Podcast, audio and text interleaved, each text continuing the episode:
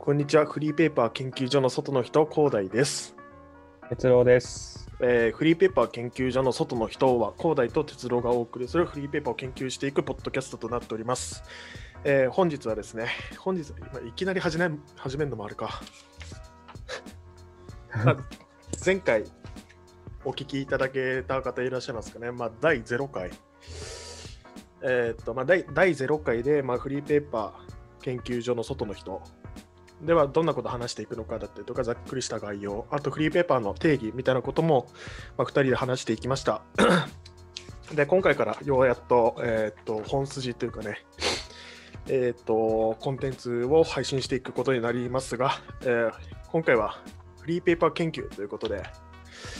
まあ、1冊目に研究していくのは、え東日本 JR 東日本から出ています中央線が好きだ。ボリューム312020というものになっております。で、まあ、まずは、えっ、と、まあ、これは、えー、と中央線の各駅でおそらく手に取ることができると思いますので、うんまあ、よかったら、まあ、近くにいる方は取って、手に取って聞いていただけたらなと思いますし、でない方はですね、まあ、ざっくりと、まあ、我々でお話、中身を話していくので、まあ、見てない方にもある程度分かるように、えー、と喋っていくつもりであります。まあまずは中央線が好きだ、ボリューム31のざっくりとした概要を喋っていきましょうか、そうですね。中身を。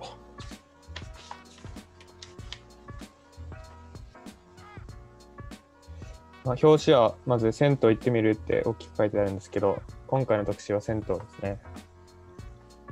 で、開いて、え2ページ、3ページ目に、えー銭湯の歴史だったり文化だったり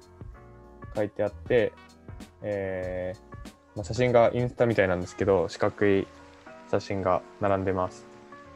で、その次のページもまた銭湯の特集が続いていて、今度は個性光る銭湯でちょっといい一日をってあるんですけど、ちょっと一風変わった銭湯がたくさん載ってます。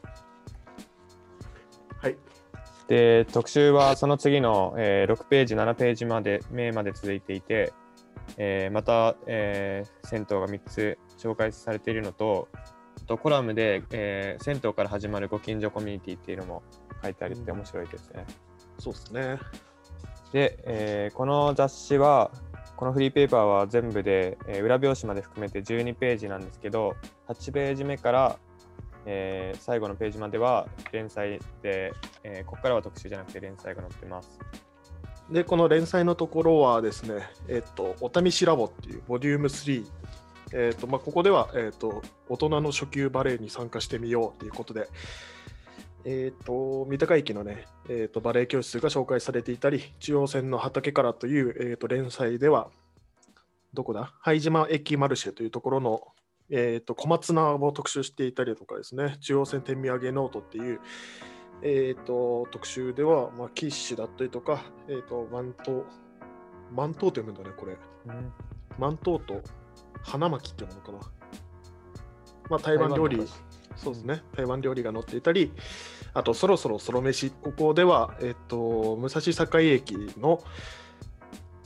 お酒と料理、栄養っていうお店が特集されてました。で、結構面白いなと思ったのは、えっ、と、駅社員一押しスポット、エキスポっていう特集がありまして、そこでは、えっ、と、東小金井駅の駅員さんに聞いた、えー美味しい料理屋さんが載っております。で、最後の、最後じゃないか。で、11ページにはですね、ニューストピックスということで、中央線近郊で行われているイベントだったりとか、まあ、新オープンした、リニューアルオープンしたりとかしたお店の情報が載っています。で、最後に読者プレゼントが載っていて、で、最後の裏表紙ですね。裏表紙には駒川駅。これは、えっ、と、川越線、八高線から乗れる、あ、行ける駅でして、その紹介が載っていました。っていう感じで、まあ、ざっくりとした、えーフリーペーパーの中身を喋っていきました。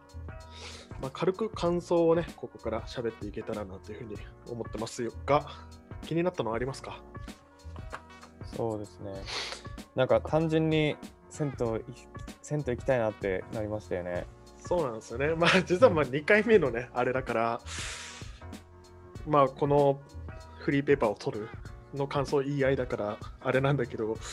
まあ八王子にね我々は住んでいるわけですけども近所の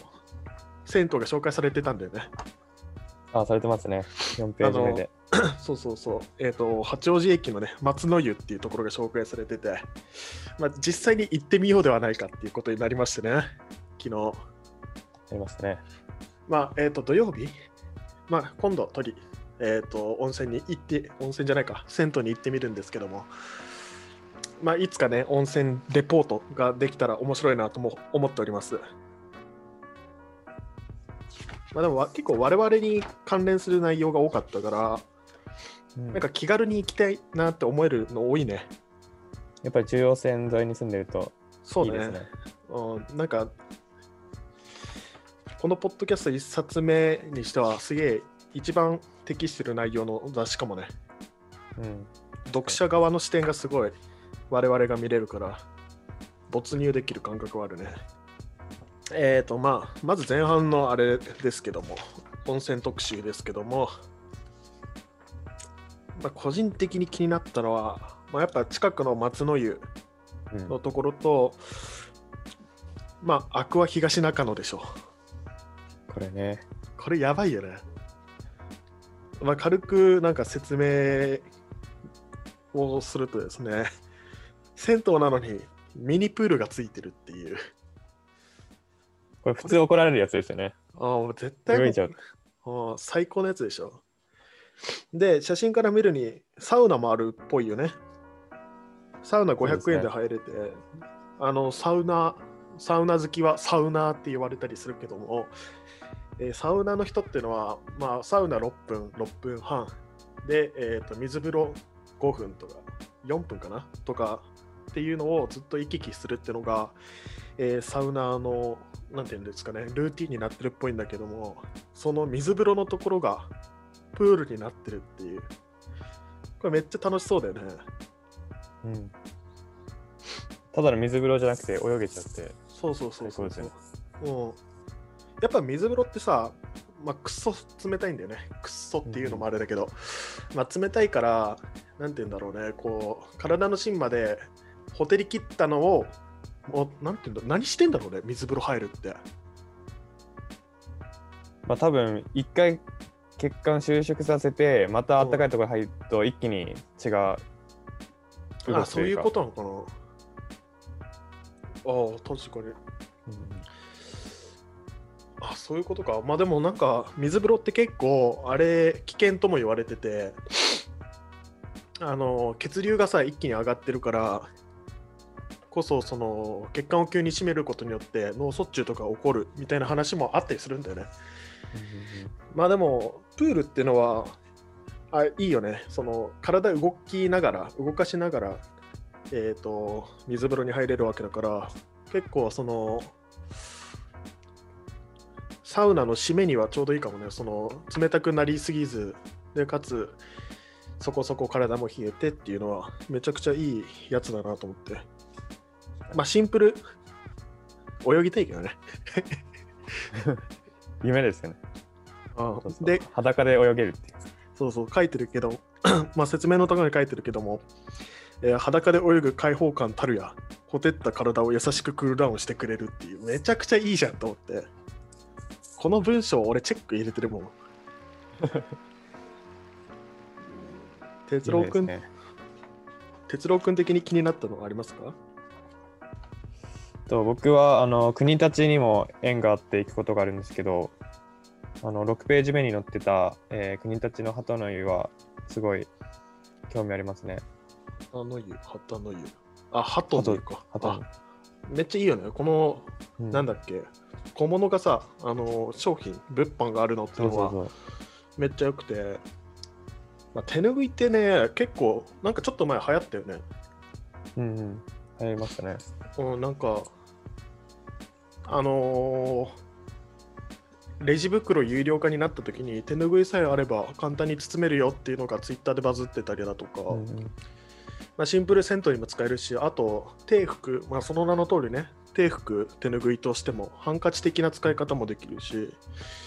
あと飾るのもいいんですよね。あ、そうなんだ。うちに1個手拭い飾ってるんですけど、うん。なんかそういう絵の代わりというか、うん。壁にかけてもすごい可愛いですよね。えー、もう手拭いってマジですごいよね。なんか、何ウェイあるんだって、3ウェイなんとかとかあるけどさ、8ウェイぐらいあるんじゃない？ありますね。うんだって頭に巻く人もいるもんね。どこに巻いてもいいですよね。まあ、あと、あとあれだよね、銭湯ってさ、こう、なんて言うんだろう、俺のホームグラウンド感あるじゃん、ちょっと。なんかね、自分の行きつけのはここみたいな。そうそうそうそうそう。なんか、まあ、いろんなところ巡る人も結構いるとは思うんだけど、やっぱり近所のところにこうずっと行きつけで、もうそこの主になっちゃうって人が結構いるはずだから、いるはずだから、まあ、そのね、その人たちがどんどん買っていったら嬉しいなってのもあるし、まあ、なんていうの、レペゼンしていく感じがあってね、あ面白いし、あと、シンプル可愛いからね、あのリピーターにもつながりそうっていうのでね、あシンプル僕、缶バッジ欲しいっすよ、この鳩の欲しいですよね。もう可愛い。うん。でもやっぱりコンテのずるいね。コンっていうのかなこの紫っぽいような。藍色っていうか。うん。この色いいよね。俺この色が一番好きかも。うん。藍色コン。なんて言うんだろうね。日本っぽいですよね。そうなのよ。なんかちょっとさ、紫っぽくもあり、でもブルーが強めで。うん。なんかラグジュアリー感あるよね。ラグジュアリー感。どんな感じですか？なんかそんなイメージない。紫ってすごいお金持ちっぽいイメージない。ああ。わかんないけど、なんか紫式部とかなんかそんなイメージだけどね。昔はなんか紫ってね、うん。いい、いい色っていうか。そうそうそう。なんかねあり、ますうん、なんか、糸としても一番高い色らしいよ。ありましたね。簡易12回の一番いい色は。あそれだ紫それだそれだ、聖徳太子のやつか。そうそう。まあ、的な感じで、まあ、ちょっとまあ前半しかちょっと触れられなかったですけども、時間的に。まあ、後半部分もめちゃくちゃ面白そうだったし、まあ、普通に 美味しそうなご飯がたくさん載ってるんで、あの、Google マップにね、ちょっと後で追加しとかなきゃなと思ってますけども、まあここから軽く研究をしていきますか。はい。研究というか、まあ、分析というか、まあ、ざっくりありますか？なんかこれいいなと思ったの。やっぱり一番最初は3ページ目、表紙めくって最初に出てくる、うんこのインスタっぽい写真ですよね。まあね正方形、スクエアが 3×3 の正末に埋まってるって感じで。で、ナンバリングしてあって、まあ、9枚だけど、5枚、あ、6枚目までが、えっ、と、天神牛。で、7、8、9枚目が、えっ、と、高砂牛っていう、そうそうそう、っていう感じに、まあ、2つで9枚を紹介してるっていう。なんか、フリーペーパーってこう、なんて言うんだろうね、横長の写真をさ、ボンと貼って、全体を軽く見せて、で、それのコラムというか、せ紹介文みたいなのが入るっていうのが王道パターン。で、あと地図なんだけども、なんかこういう変わった見せ方できるってのはマジでいいよね。この見せ方のメモみたいなのは結構たくさん作っておかないと、あの、銭湯じゃないわ、フリーペーパー作る上で、その見せ方がね、単調になっちゃうから、どうしてもね。だからそこの、えっ、と、なんて言うんだろう、蓄積はたくさん残しておかなきゃなというふうに思ったので、ちょっとこれメモっすね、この見せ方は。いいですよね。うなん、かあの全体を見渡せるような写真を写すことで雰囲気を伝えるっていう方も多分あるんですけど、これはなんか全体は見えてないじゃないですか。そうだね。こういうディテールでなんかうん電球の単体の写真だったり体重計の単体の写真だったりで、うんそれを通して雰囲気が伝わってくるっていうのは面白いなってうん思いましたよね。まあ、あとこの2ページ目、3ページ目は、まあ、ちゃんまあ、普通にね、めくったら出てくるっていうページだけど、あの写真とかイラストが、えー、と全体のね、7割、8割ぐらい占めてんだよね。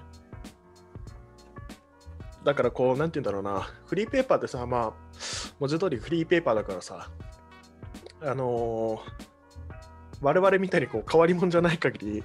あの読み込んでやろうって感覚はないわけじゃん。どっちかっつったらあのインターネット記事みたいなさネットニュースみたいな感じでえっ、とまあタイトルだけとかあの効率よく情報を仕入れられたらいいなっていうふうに思いながら見る人が多分多いと思うからだから前半の方は特に絵とかイラストが多いビジュアルで楽しめる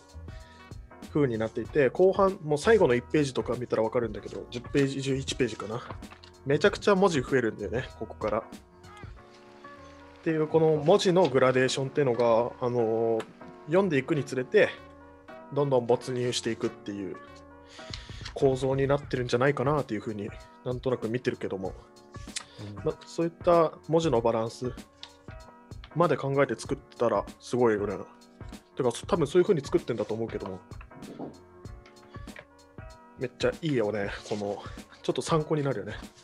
うん引き込み方って大事ですよね。そうね。あとはどうですか、広大さん。まず、あの、銭湯の特集のところの文字とか写真の裏にある背景部分が、あの、お風呂とかにね、ある銭湯とかでよく使われてるタイルになってて、まあ、それをデザインにしてるっていうのはめちゃくちゃ個人的に上がったポイントだよね。うん。なんか、あ、ここまでが銭湯特集かっていうのを、こう、なんとなくな雰囲気でさ、つかめるっていうのはあるし、あと、漫画かな？漫画ってさ、こう、1コマ、2コマ、3コマ、4コマって、こう、コマ、合ってるか。あの、タイトリングじゃない、ナンバリングされてないけどさ、なんとなく目で情報を終えるじゃん。順番を。うんあれってめちゃくちゃすごいなと思うんだけど、多分あれ漫画家がこういう風に見えるように、この視線の誘導みたいなのをうんなんか巧妙に入れてるはずで、っていう、なんとなく、あこれす普通にすっきり読めるなっていうのは、こういった、なんて言うんだろう、ちょっとしたひと手間、この背景がタイルになってるだとか、あの、流れっていうのかな、文字の流れ、えイラストをどういうふうに配置するかっていう、そういった流れでこう気持ちよく読める、スムーズに読めるっていうのは、マジですげえ技術だなと思いながら、これデザイナーすごいなっていうふうに思って見てました。っていうのと、あと、まあ、あれっすよね、まあ、八王子、まあ、中央線っていう路線っていうのは、まあえー、と東京駅から新宿駅、新宿駅から、えー、とどこ？高槻とかまであるかな？山梨まで行っちゃってますね。そう、山梨まで。大月か。大月か。うんみたいな感じですげえ、まあ、だんだんと、まあ、建物の高さが低くなっていくというか、あーまあ、郊外につながっていく路線でもあって、でまあ、郊外につながっていくっていうと、こう地元感が強くなっていくというかね、あの田舎感っていうよりも、なんか、っていうのでこう、コミュニティ感がすげえあるっていう、そういったのがあの7ページに特集されてるご近所コミュニティっていうのが、この八王子、八王子じゃねえわ、中央線っていうその路線の特徴をめちゃくちゃ生かした企画、編集内容になって、まあ、とりわけこのページが、なんていうのね、八王子じゃねえわ、中央線を表してる、めっちゃいいコラムだなと思って読んでましたね。あとは8ページ目のお試しラボも、ここも面白いですよね。試しラボああ、そうね。漫画風になってるっていうね。このフリーペーパー全体でもうほとんど写真使われている中で、このページだけイラストレーターの方が描いてる参加風になっていて、うん。なんかあの見せ方の違いを入れてるっていうので、ここはあの途中でイラスト入れてることで飽きないっていうのと、あとはあの写真のキャプションでも多分伝わらないような動きだったりとか雰囲気を逆にイラストによってうまく伝えられてるのかなって思うとすすごいなって思いますよね。そうっすね。まあ、えっ、と、バレエっていうのは結構硬いイメージもあるし、だからこそこうイラストにした方が、てかね、バレエってね、結構ね、写真撮る上で練習風景って面白くないんだよね、多分。うんバレエってさ、写真、まあ僕写真やってるから、ちょっとだけ、その、あれはあるんだけども、ちょっとだけ精通してる部分はあるけど、あのバレエってさ、こう舞台になった時すげえライティング当てるじゃん。そうなんですね。あのスポットライトがめっちゃ当たるから、もうそんぐらいしないと、あの客の目線は引き寄せられない。うん。まあ、あんだけ広い会場にあるからね。っていうのと、あとバレエ教室ってあのガラス張りだったりするでしょ。あっていうので、結構写真撮るの多分めっちゃむずいんだよ。あ。カメラマンが、ねそうそう、カメラマンが映るし、あと外の風景とかも映っちゃうから、これはもうマジであのイラストにしなければならない部分だったんだと思うし、まあ、あと、うん。ここのすげえいいところは、そのバレエの硬さっていうのを、まあ、イラストで緩和してるっていうのもあるし、あとね、このライターかな、イラストレーター、漫画家かな、わかんないけど、その人のあの感想がめちゃくちゃ載ってんだよね。情報以外の。で、多分このページ、このフリーペーパーで感想が載ってるのって、おそらくこのお試しラボっていう特集のところ、編集の、編集じゃない、連載のところだけだと思うんだけど、だからこそ、なんて言うんだろうね、このバレエのハードルの高さっていうのを感想で中和させてるというか、そういった側面がめっちゃ面白いなと思って、あの、猫豆のさ、一瞬にしてスタジオの空気がピンと張り詰めたすごいオーラ、片岡先生が登場、歩き方からしてもう違うとかね、一気に親近感ですよね。そうそうそう、なんて言うんだろうね。なんか、ナレーションが入ってる感じでね、面白いよね。片岡先生に教わってみたいなみたいにそうそうそうなりますよね。いや、マジで本当にこの人いいのかとか思ってさ、うんこの三鷹のさ、サラシャってところに行ってみたらさ、うわ、片岡先生だってなりそうだよね。本当に歩き方から違って違うんだみたいなね。え ー三鷹駅で見かけたらどうするよ。電車で座り方がさ、もうピンとなってるさ、笑っちゃうよね。笑っちゃいますっていう、まあ、イラスト、このここはまあイラストと情報と感想っていう、イラストの使い方と、あと情報だけじゃなくて感想を入れるっていうのが、すげえ、うんあの、巧妙だよね。緩急というかね。そうそうそうそうそう。あの、っていうのと、まあ、このお試しラボってさ、あの、温泉コーナーの次のページね、温泉コーナーが終わって1ページ目の連載に入るから、そういった意味でこうガラッと雰囲気を変えられる。で、かつ中央線っていうイメージにも即してるっていう意味ですげえ、まあ、この1ページにある理由はちゃんとわかるなーってイメイメイメージがあるよね。編集と連載はあのページの配置によって読み方、読み心地っていうのがめっちゃ変わるんだろうなっていうのがこのうんお試しラボの配置によってわかるよね。連載順というか。っていう感じですかね。お試しラボが面白いのは。まあ、ラスト1トピックぐらい回収できたらいいかなって感じです。両方行きたいな。そろそろソロメチとエキスポ。どっちも行く？じゃあ、半分ずつぐらいできるかいやまあちょっと2個触れたいとこがあるので、えっ、と、軽くね、軽くだけ一瞬でさらいたいけど、まあそろそろソロ飯っていうところがですね、面白かったですね、この。うん。お酒と栄養っていうお店を紹介してて、まあ3軒目って言ってるから、まあ3号前の、2号前か、2号前の、えー缶から、ボリューム29から始まった連載なんだろうけども、まあ、中央線ってやっぱりご飯が美味しいところが多いっていうのはイメージとしてあるし、うんでかつ、なんていうんだね、このまあ、さっきも言ったけど、親しみやすさみたいな、あの下町感っていうのがどうしても出てくる雰囲気ではあるから、まあそれをね、使ったあの感じ。で、あとタイトルがすげえいいっていう。うんで、29号ぐらいから始まってる、これ2ヶ月に1回配信なんだよね。配信っていうか、えっ、と、発刊。発行されてますね。そうそうそう。だから、まあ、これはね、哲郎君が分析してたけども、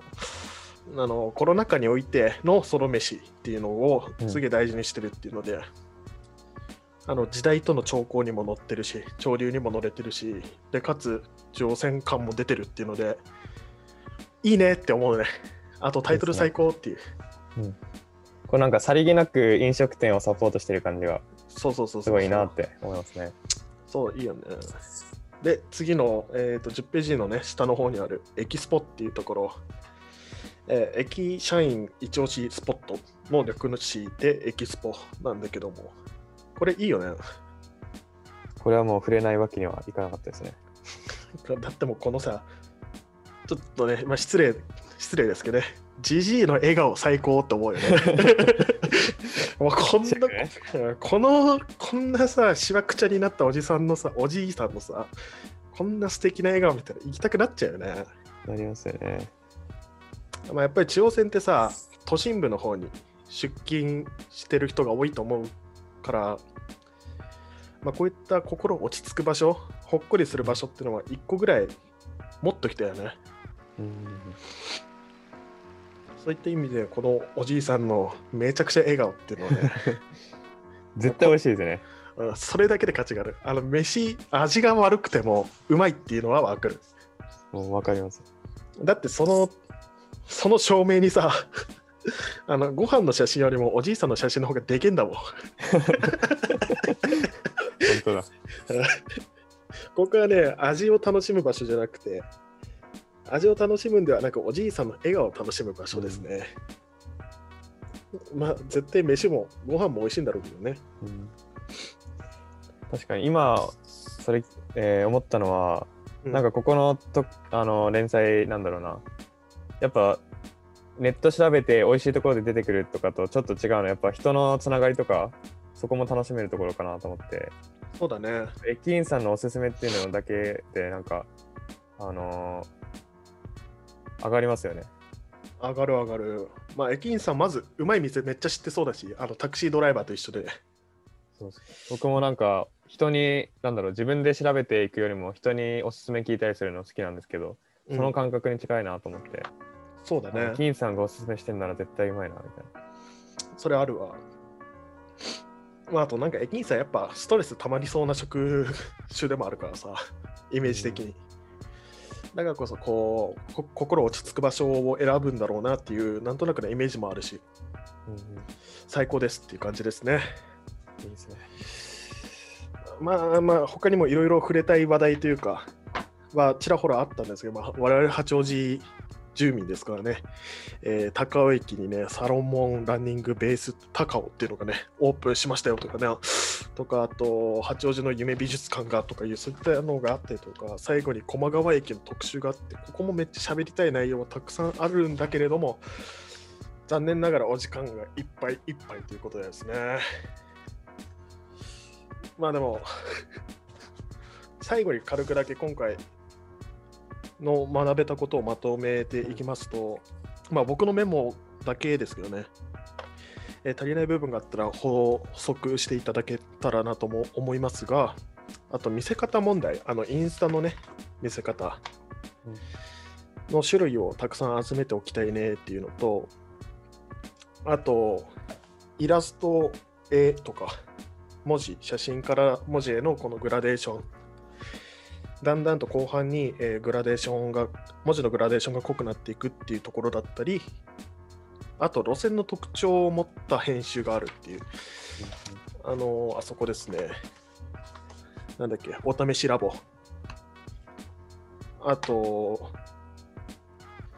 連載の順番、見せ方の順番、あの編集、違う、特集と連載の部分のこの境目を分かりやすくするとか、